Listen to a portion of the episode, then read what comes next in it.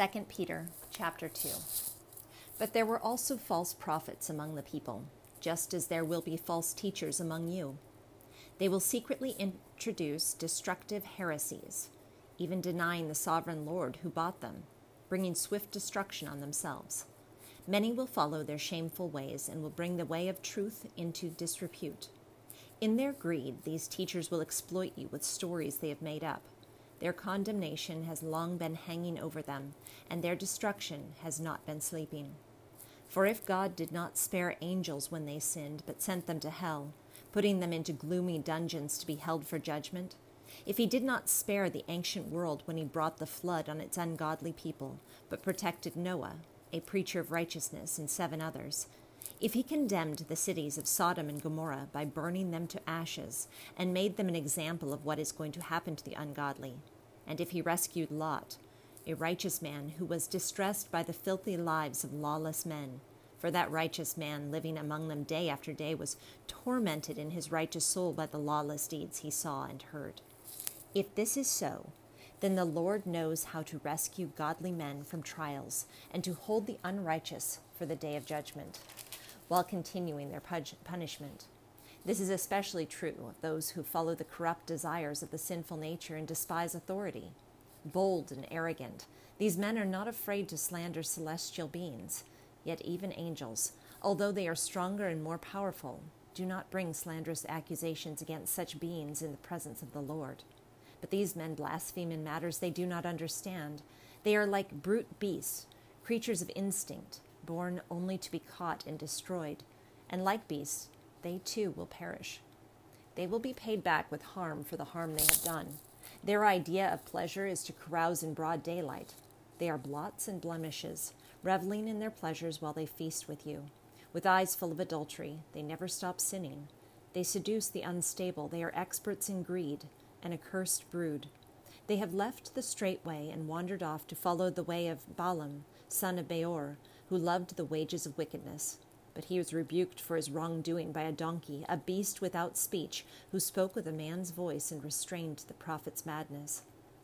These men are springs without water, mist driven by a storm.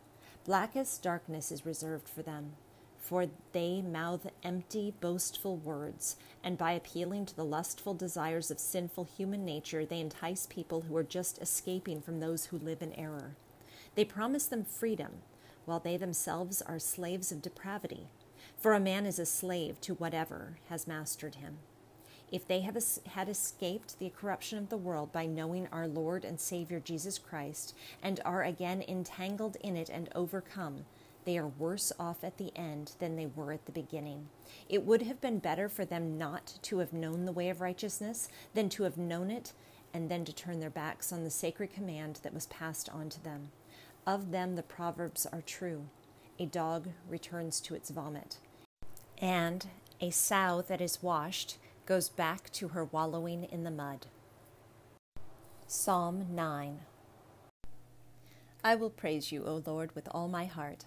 I will tell of all your wonders. I will be glad and rejoice in you. I will sing praise to your name, O Most High. My enemies turn back, they stumble and perish before you. For you have upheld my right and my cause. You have sat on your throne judging righteously. You have re- rebuked the nations and destroyed the wicked. You have blotted out their name forever and ever.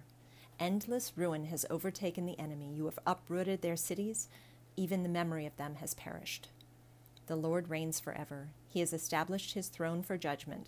He will judge the world in righteousness. He will govern the peoples with justice. The Lord is a refuge for the oppressed, a stronghold in times of trouble. Those who know your name will trust in you, for you, Lord, have never forsaken those who seek you. Sing praises to the Lord, enthroned in Zion. Proclaim among the nations what he has done. For he who avenges blood remembers. He does not ignore the cry of the afflicted. O Lord, see how my enemies persecute me. Have mercy and lift me up from the gates of death that I may declare your praises in the gates of the daughter of Zion, and there rejoice in your salvation. The nations have fallen into the pit they have dug. Their feet are caught in the net they have, ha- they have hidden.